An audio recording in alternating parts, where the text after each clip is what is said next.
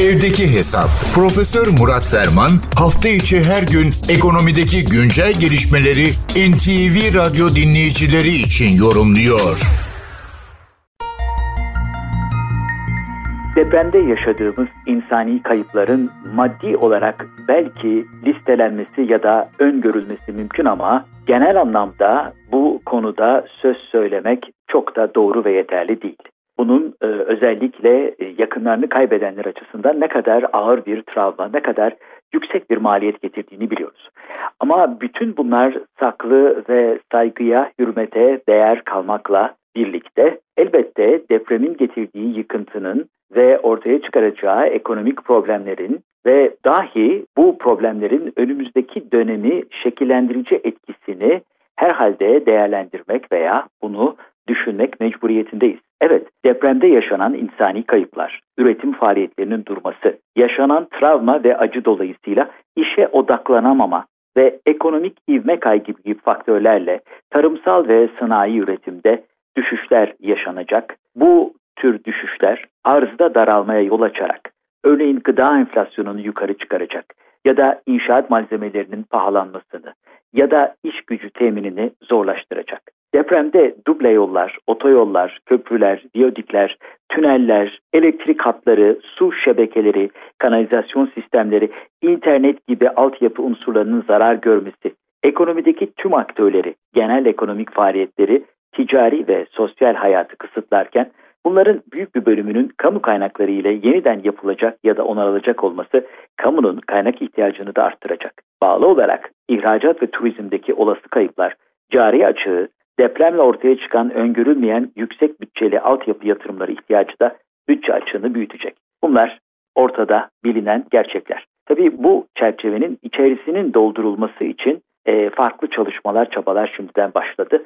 Bizim de aralarında yer aldığımız uzmanlar bu konuda ilk kestirimleri kamuoyuyla paylaştılar. Hemen söyleyelim, tabii ilk akla gelen belki de konut inşası alıyor. Evet, yıkılan konutların yeniden inşa maliyeti olarak farklı kestirimler var.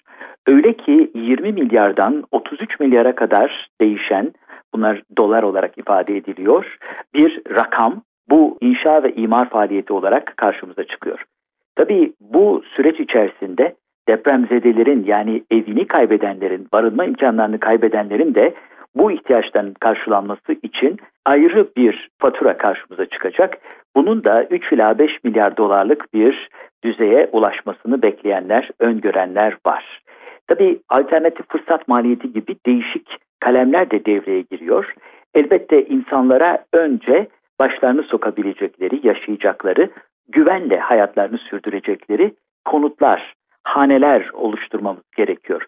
Ama bunun için harcanacak zaman ve çabanın örneğin kapasite kullanım oranı bakıldığında kapasite düzeyi dolan birçok endüstriyel sektör yatırımı için kullanılması halinde veya o alternatifinde ortaya koyabileceği katma değer düşünüldüğünde ortada yüksek bir fırsat maliyetinin de olduğunu görüyoruz. Tabii e, iş gücü insan faktörü gündeme geldiğinde kalıcı iş gücü hareketi veya kayması sendromunun ortaya çıkmasıyla beraber tüm coğrafyada memleketin tamamında işsizlik ve istihdamla ilgili profil değişikliği yaşanılması da kaçınılmaz.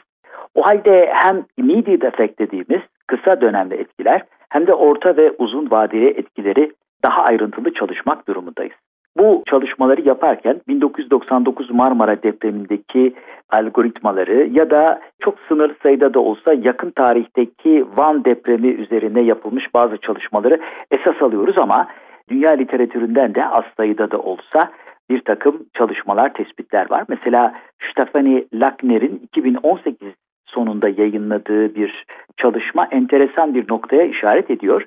Diyor ki tipik bir deprem netice itibariyle ortaya çıkmasından 8 sene sonra ortalama ekonomide yüzde 1.6 gayri safi yurt içi hasılanın yüzde 1.6'sı kadar bir negatif etki e, meydana getiriyor. Ve gene sayılarla e, Lackner şunu ortaya koymuş. Maalesef gelişmiş ülkeler depremi tekrar inşa ve canlandırma etkisi dolayısıyla toplamda sanki ekonomik kazanç veya ekonomik büyümeye olumlu bir tabloyla tamamlarken geri kalmış veya gelişmekte olan yükselen ekonomilerde tam tersine bir durum ortaya çıkıyor. Evet, bazı çalışmalar 1999 depreminin etkilerinin hala sürdüğünü ve ekonomi üzerinde özellikle büyüme matematiği üzerinde, büyüme karakteristikleri üzerinde etkisini devam ettirdiğine işaret ediyor. Bu bakımdan bu konuda yapılacak çok iş, söylenecek çok söz var. Ama herhalde ilk tespitleri paylaşmakta veya gelişen zaman çerçevesinde bu konularda önceden yani proaktif bir duruşla tavır alabilmek, vaziyet edebilmek için belirli tespitleri yapmakta hiç de geç kalmamak durumundayız. Bu genel bilgi paylaşımı çerçevesinde değerli dinleyenlerimize katma değeri yüksek ve yüksek katma değerli bir gün diliyor. Huzurlarınızdan hürmetlerle ayrılıyorum. Profesör Murat Ferman'la evdeki hesap sona erdi. Kaçırdığınız bölümleri www.ntvradio.com.tr adresinden dinleyebilirsiniz.